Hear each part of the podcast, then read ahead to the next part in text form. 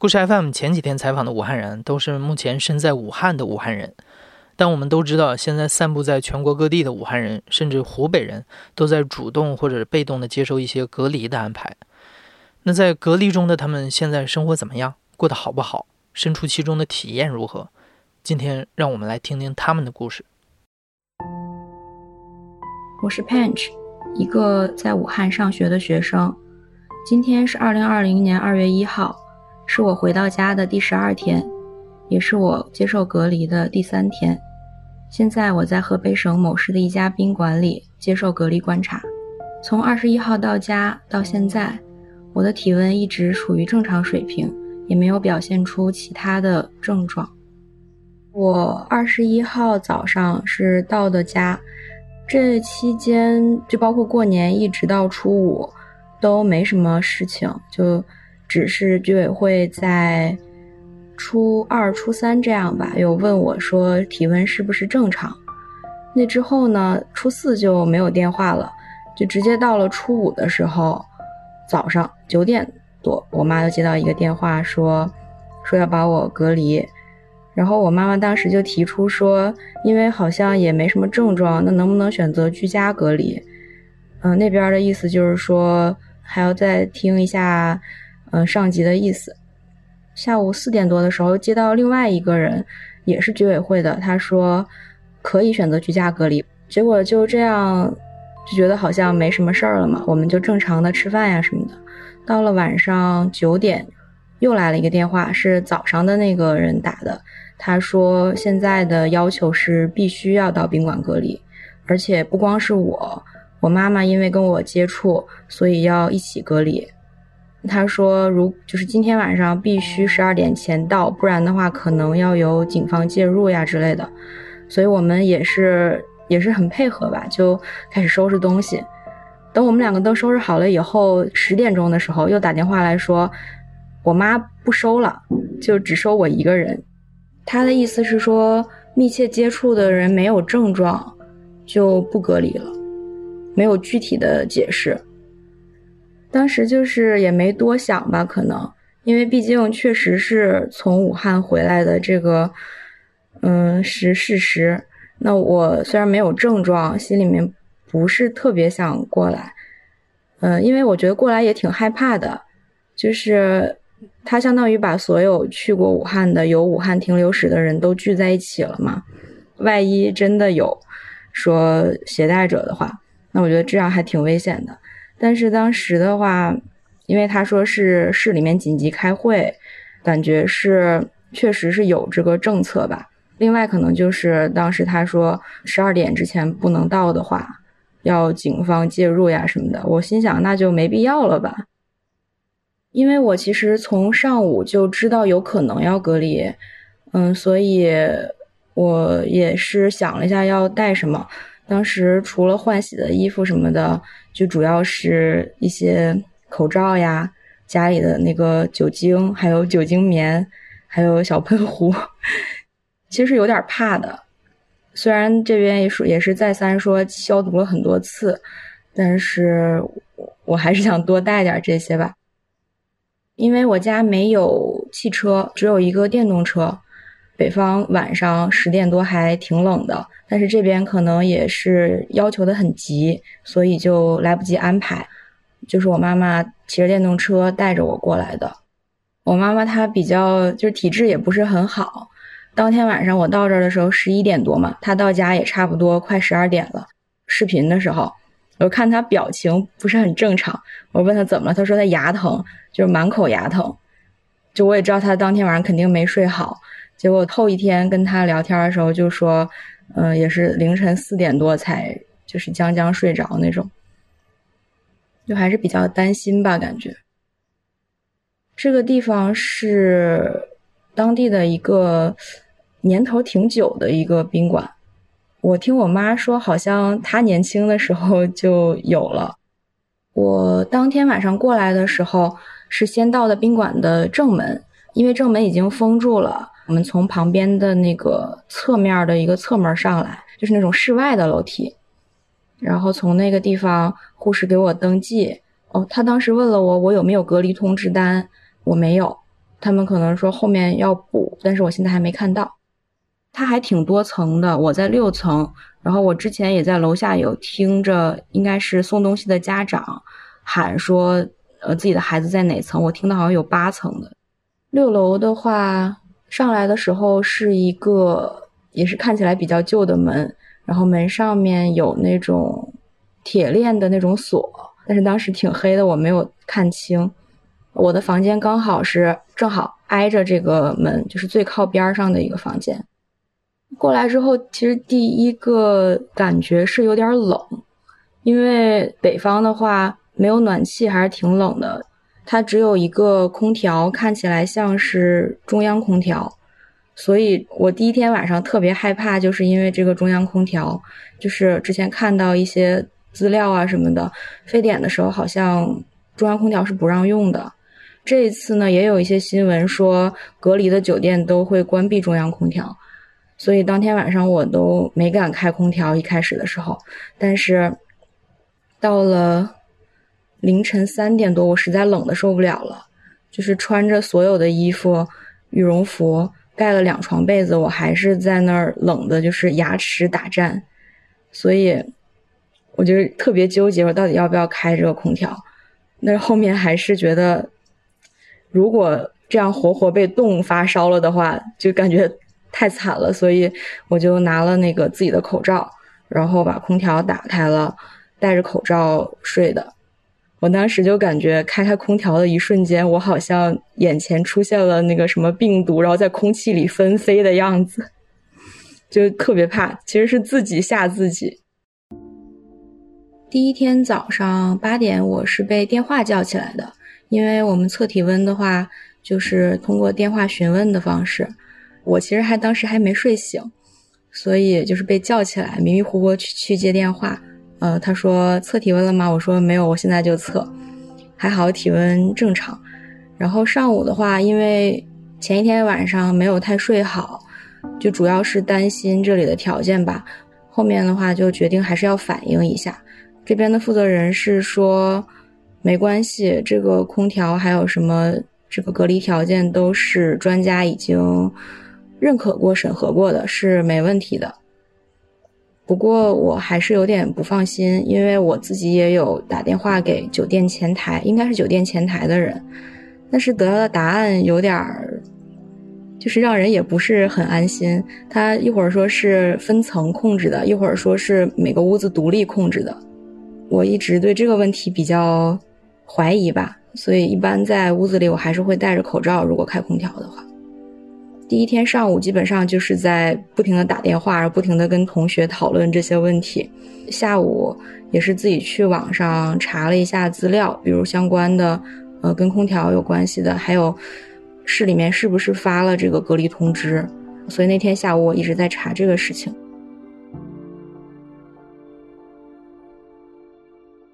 这边的一日三餐它都是放在门口，按时送过来。他就是敲敲门，然后问，就喊那个房间号，应该我觉得是确认我是清醒的状态吧。然后就说饭放在门口了。有时候我在做别的事情，我说好，等我开门的时候就可能没有人了。我不太敢开门，就更不敢出门去。虽然他们每天都会消毒，但是我可能也是个人比较怂吧，就不敢。出门，甚至说，嗯，开过门以后，我就要在门口门廊那个地方喷一遍酒精，才能安心。这样，所以平时收饭的时候也也没有见过其他人。我同学有人在调侃我说，怎么感觉跟坐牢似的？我个人感觉还好。第一个白天的时候，正式开始的时候，嗯，我妈妈是给我送了电热毯过来，就没那么冷了。其实。所以睡觉的时候我把空调就关了，也不用再戴口罩。第二晚睡得就还挺好。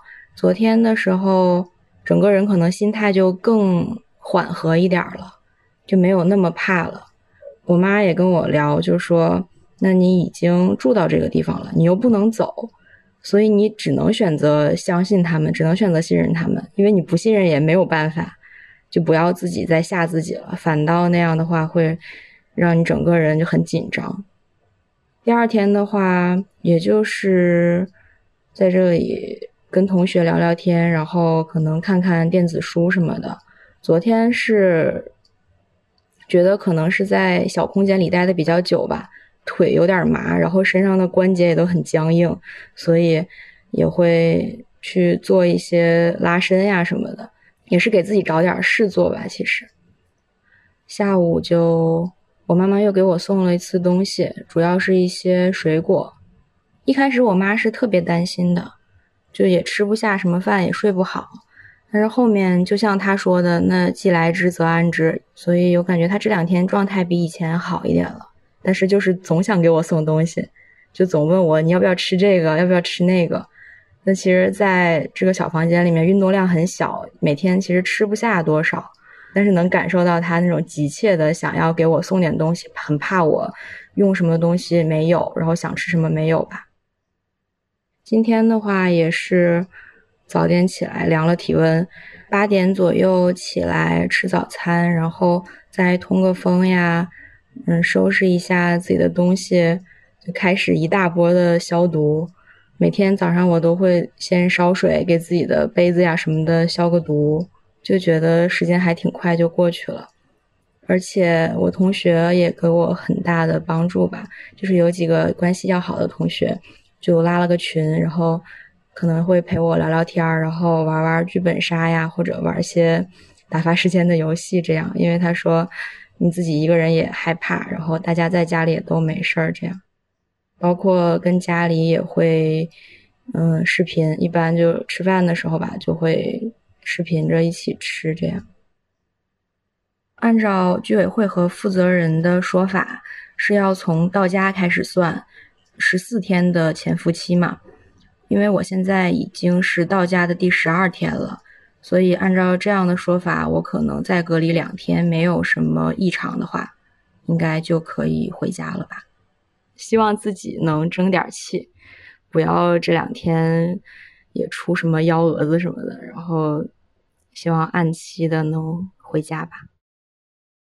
从收到消息的时候是比较震惊，也有点不理解。然后也很不安，到现在其实是比较平稳的一个心态了。一开始的时候，其实就会觉得看到这里，觉得条件也不够特别完善，然后呢，好像他们的手续也不是很完备，比如说一些通知啊什么的，都只是以电话的方式，我也没有看到书面上的一个材料。当时我记得跟同学吐槽的时候，我就说，连警察叔叔抓人也要逮捕令的，为什么把我抓进来就一个电话就 OK 了，我就自己上门了？但其实这些都是玩笑。后面的时候也想的是，他们可能要在全市去集结这些有过武汉停留史的人，也挺大的一个工作量吧。所以后面也就想，那就算了。但是，其实最核心的一个点就在于，对于无症状的人员，是不是真的要都集结到宾馆里面来？这个是让人觉得比较害怕的一个点。我个人是比较害怕。现在的话，就觉得还是选择相信吧，因为，嗯，不相信的话，你总是去反映，其实也是在增加他们的工作量。可能他们的现在的工作量已经够大了，也就是勉强能支撑。那你再去反映的话，或许他们就忙多出错，也没有什么具体的回应。这样。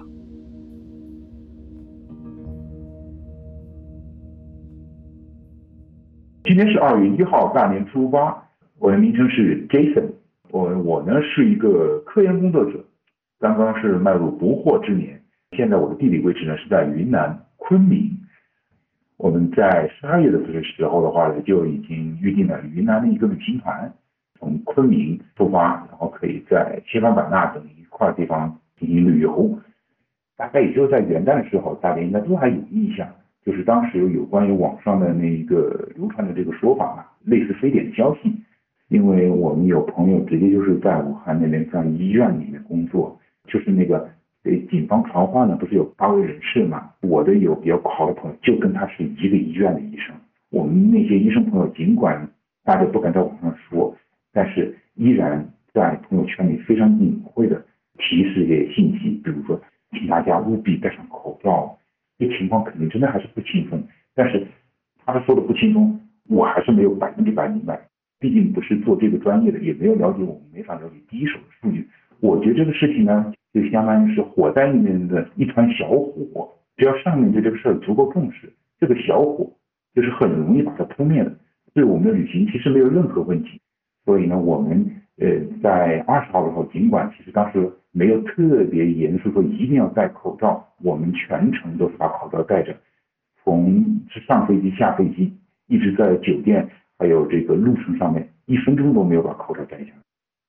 呃二十一号、二十二号的时候，这个情况，当时我感觉已经发展速度远远超出了我的想象。我甚至跟我的两位从外地工作回武汉的朋友我说：“你们有可能年后是回不去了的。”结果没想到二十三号凌晨的时候，正好半夜起上厕所，突然看到这个消息。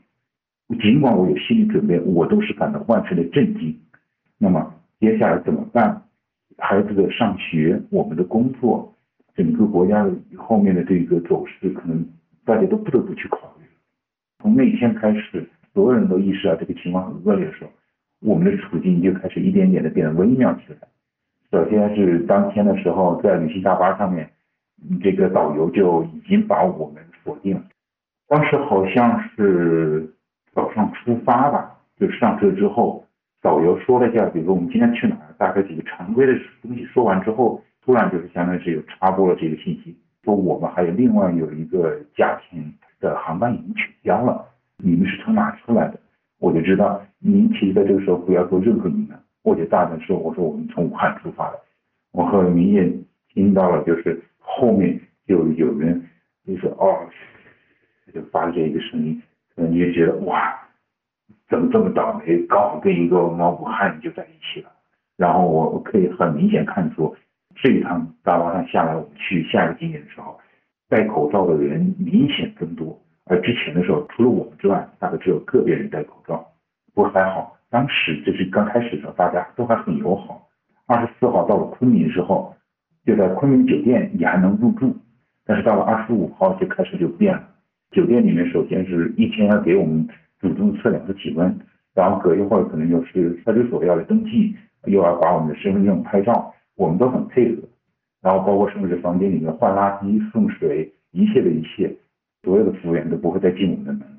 再过一天呢，接着我就发现我们家人连那个自助早餐的餐厅都不让进了。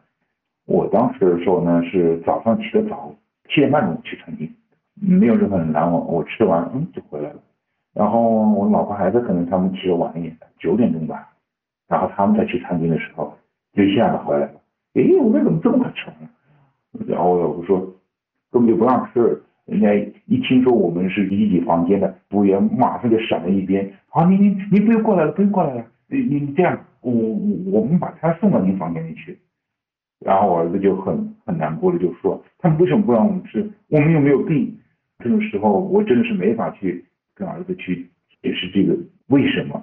我只是说，哎呀，说他们有他们的一个考虑，不要紧啦。送餐服务一般都要加收服务费的。你看我们这次酒店是提高我们的服务待遇，然后就儿子还是不高兴，最后我只好逗他开心，我就把那个酒店的那两卷卫生纸，那个那个卫生间拿来，我说来，儿子，他既然不让你餐厅吃饭，我就把他的卫生纸全部都拿走。然后儿子就不以为笑了。事实上这也不仅仅是为了逗他，因为我已经猜想到了接下来的物资可能会供应非常紧张。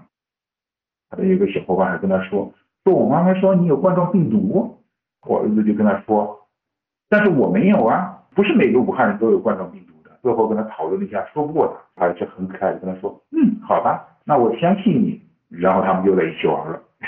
小朋友倒是之间比较好沟通，小朋友之间都戴着口罩玩在一起，都还是很开心。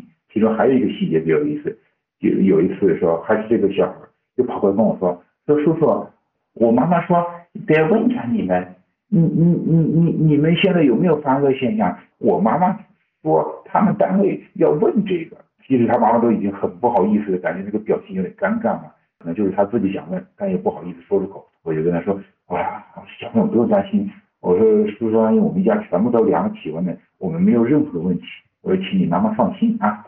旅行团最后到了昆明，本来还有一个昆明本地的一个项目的，但是呢，在把所有人安装好之后，导游就把我们家庭还有另外一个家庭，向我们签了一个自愿散团的一个协议。这里特意还提示一下，另外一家其实不是从武汉出发的，仅仅只因为一个原因，就是人家他用的也是武汉的身份证，但其实人家是从江苏那边过来的。我们幸好在前一天的时候也就预定了这么的民宿，民宿的老板其实还是挺好的，夫妻俩之一就是也是湖北人，他说我们要照顾自己人。但是呢，接下来我们很快就接到这个消息，就是说好像是还是云南旅游这个管理的上级单位要求说，所有的民宿都不能这样随意接待。当时我们应该我应该是短信这个得到消息的，就觉得是很难受，就是。民宿这边其实老板已经，我跟他已经把这个情况全部跟他沟通清楚了，但是上面这一句话就一刀切，所以的话呢，我们也不想跟这个民宿老板给他添麻烦。呃，我所了解的就是说，就是云南里面下发了一个文件，我们是看到这个截图了的，要求各个市吧，呃，要求指定一两家酒店专门为这个湖北籍的客人来提供住宿。这不，我们就不谈说法律上的歧视问题。我们真的去了之后，这所有人一扎堆，他这里稍微在物资供应方面如果有问题的话，其实生活是非常窘迫的，交叉感染的问题也可能是风险会增大的。我不愿意让我的孩子去去承受这样的风险的。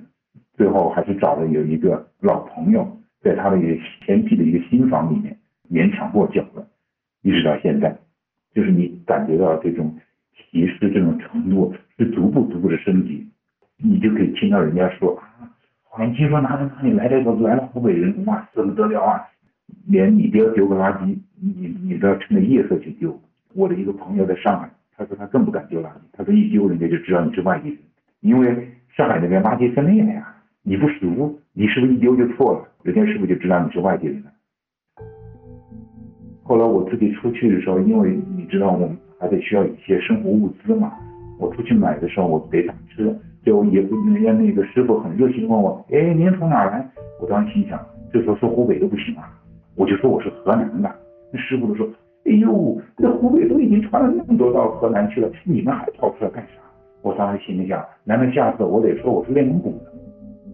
所以为了避免麻烦吧，也可以说大家避免相互被传染，安全第一。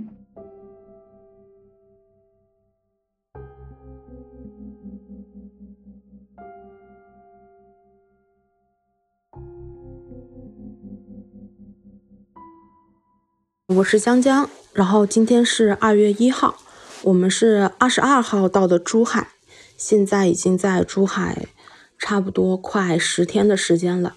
我们是从武汉到珠海这边过来的，然后因为春节假期嘛，我们本来计划的就是一月二十四号从澳门飞马尼拉，然后进行我们的春节之旅。我们订机票的时候是十月底。然后就把从澳门飞马尼拉，然后马尼拉飞宿务，所有往返的行程都已经定好了。二十一号的时候，就已经钟南山教授已经在新闻里面开始说，嗯，不鼓励大家来武汉。当时知道这个新闻的时候，心里面有咯噔一下。所以当时我们其实已经意识到，可能这个病情有一点严重了。所以当时我有打市长热线，然后我去确认了一下，但是当时市长热线的工作人员给我的回复是，他们没有资格限制我们的人身自由，因为之前我们一直收到的消息是这个病情是可控的，然后我就想说，可能还是在可控范围之内，所以我们就继续了行程，我们就二十二号的时候从武汉，然后到嗯广州南，然后再从广州南到珠海，后来是到了二十三号早上六点。我早上起来刷了一下微博，然后我就傻了，因为武汉封城了，我就意识到事情很严重了，我就跟我的同伴去商量说，我们要把后面的行程退掉，我们也很怕出去给别人带来困扰。然后第二步就是我准备开始订回武汉的火车票，一看到封城两个字，我就想我要回家。然后当时订火车票的时候，我已经发现就是没有办法订武汉站了。但是我看到珠海到信阳是可以回去的，因为信阳就是武汉的下一站嘛。然后我也想火车票反正已经订好了，我就二十四号早上回去。本来是住在那边是方便过关嘛，但是因为那个酒店比较简陋，大年三十我就跟我同学想说，那我们要不就换一个酒店。我们到了那个酒店的时候，因为我的身份证上面是武汉的嘛，当时那个前台小妹妹她看到我的身份证，然后就一直没有动，她就跟我说说系统坏了，然后我朋友就看了我一眼，我们俩就知道说可能后续就不用让我们住了，然后当时他们的经理就过来了，就跟我们说了情况。其实我们当时也很理解，因为确实出那么大的事情，被封城了，然后微博上面也有很多这样子的言论。然后当时前台小妹妹他们，包括他们经理也说，嗯，他们也没有别的意思，就希望我们去医院做一下体检，然后希望医院开一个证明，所以我们就打车去了附近最近的医院。然后到那个医院之后，我们到了那个医院前台，他们就让挂了内科。然后当时到我们的号进去的时候，那个医生就问我们哪里不舒服。我们就说我们没有不舒服，我们说我们是嗯从武汉来的，然后因为现在要住酒店，所以需要他们给我们开一个健康证明，然后那个医生就 就炸了，说谁让你们上来的？我这里开不了证明，我就算正常，嗯，证明你现在是正常的，我也没有办法证明你以后是正常的，你这个证明要我怎么看？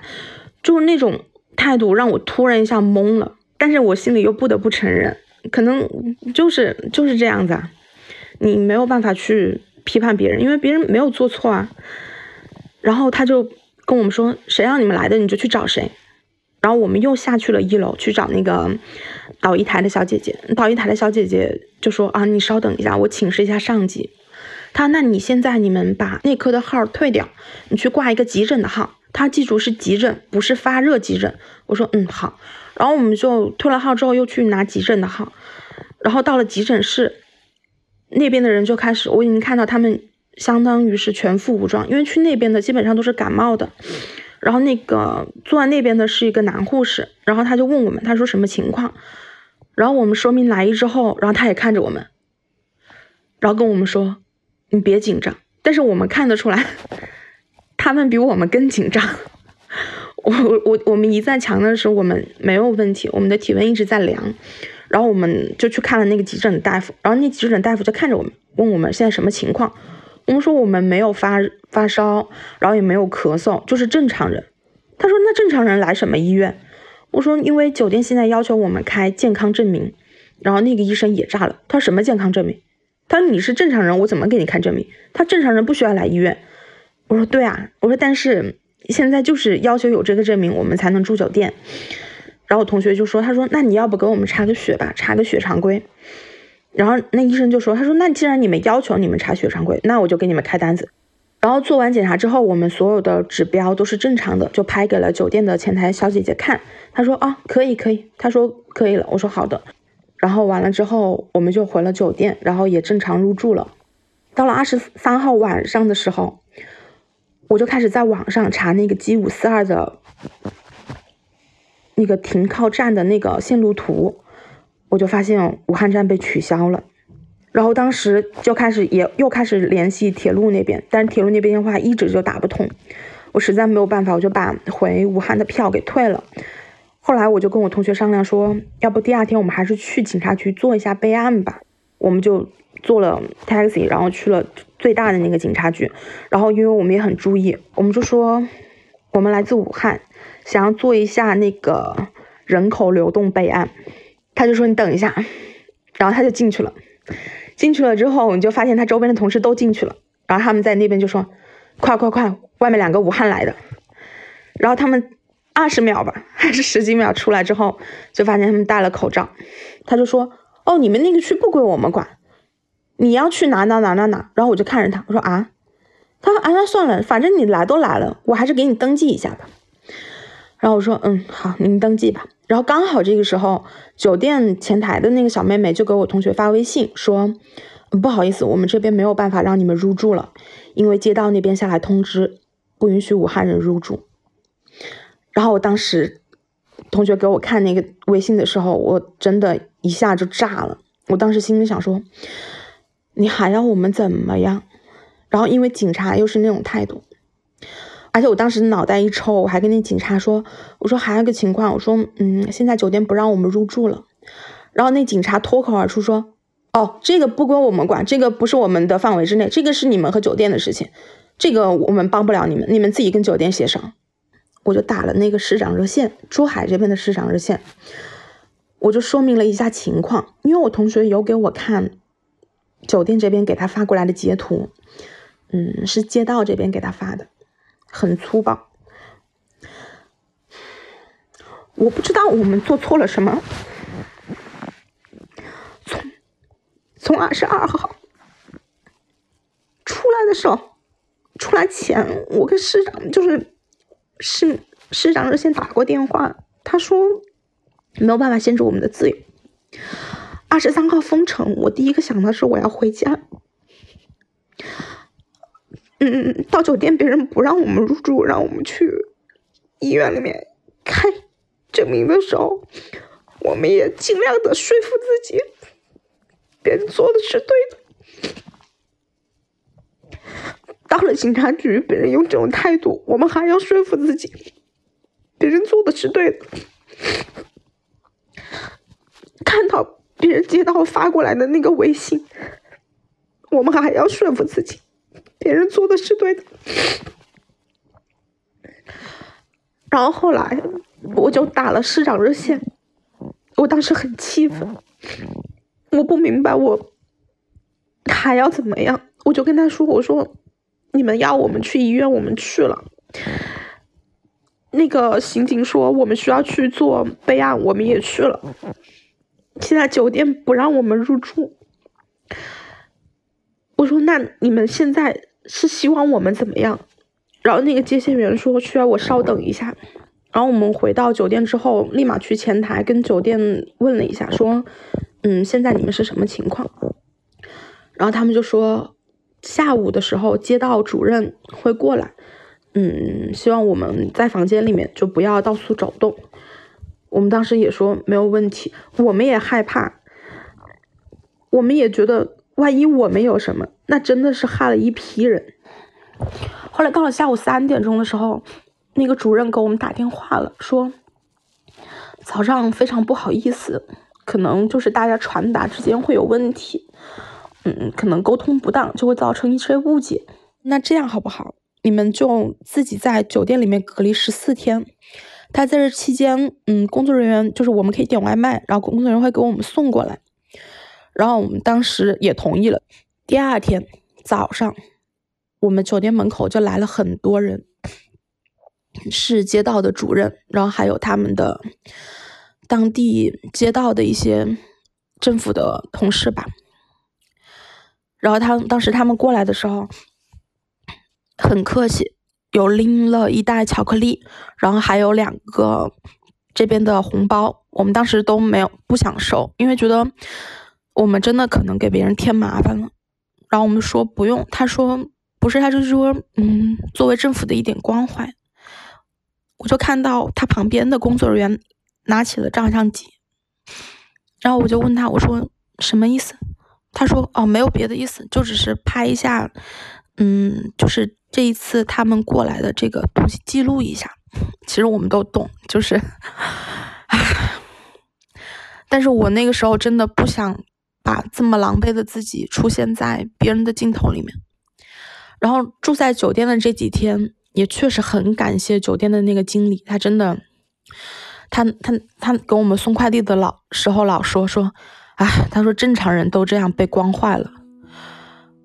其实我们也想说，嗯，谁让我们从武汉过来了的？但是确实，我一直在网上刷消息嘛，我们确确实实比很多来武汉的，就是同胞们要好很多。起码就只是前期的那些误解，后面酒店呐、政府的工作人员对我们真的算很关怀了。而且确实，我们就是给当地的政府还有街道带来了很大的麻烦。目前我们每天都有量体温，然后都有上报，就是很庆幸，截止到目前我们都很健康，所以我目前很乐观的打算就是二月七号买早上的票，如果可以到武汉站的话，我就在武汉站骑摩拜回去，我就把我这边的行李在我出发之前先打包用顺丰寄回去。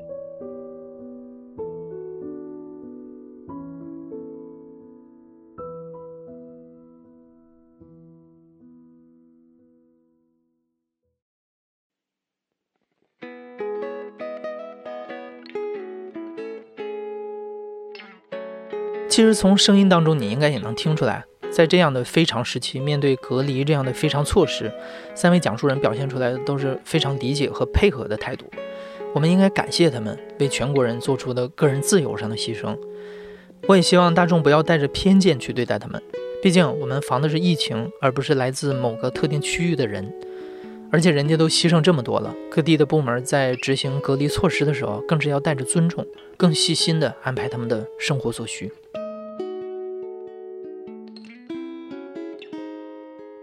你现在正在收听的是亲历者自述的声音节目《故事 FM》，我是主播艾哲。本期节目由林峰、梁科、刘豆制作，声音设计孙泽宇。感谢你的收听，祝你和家人平安健康。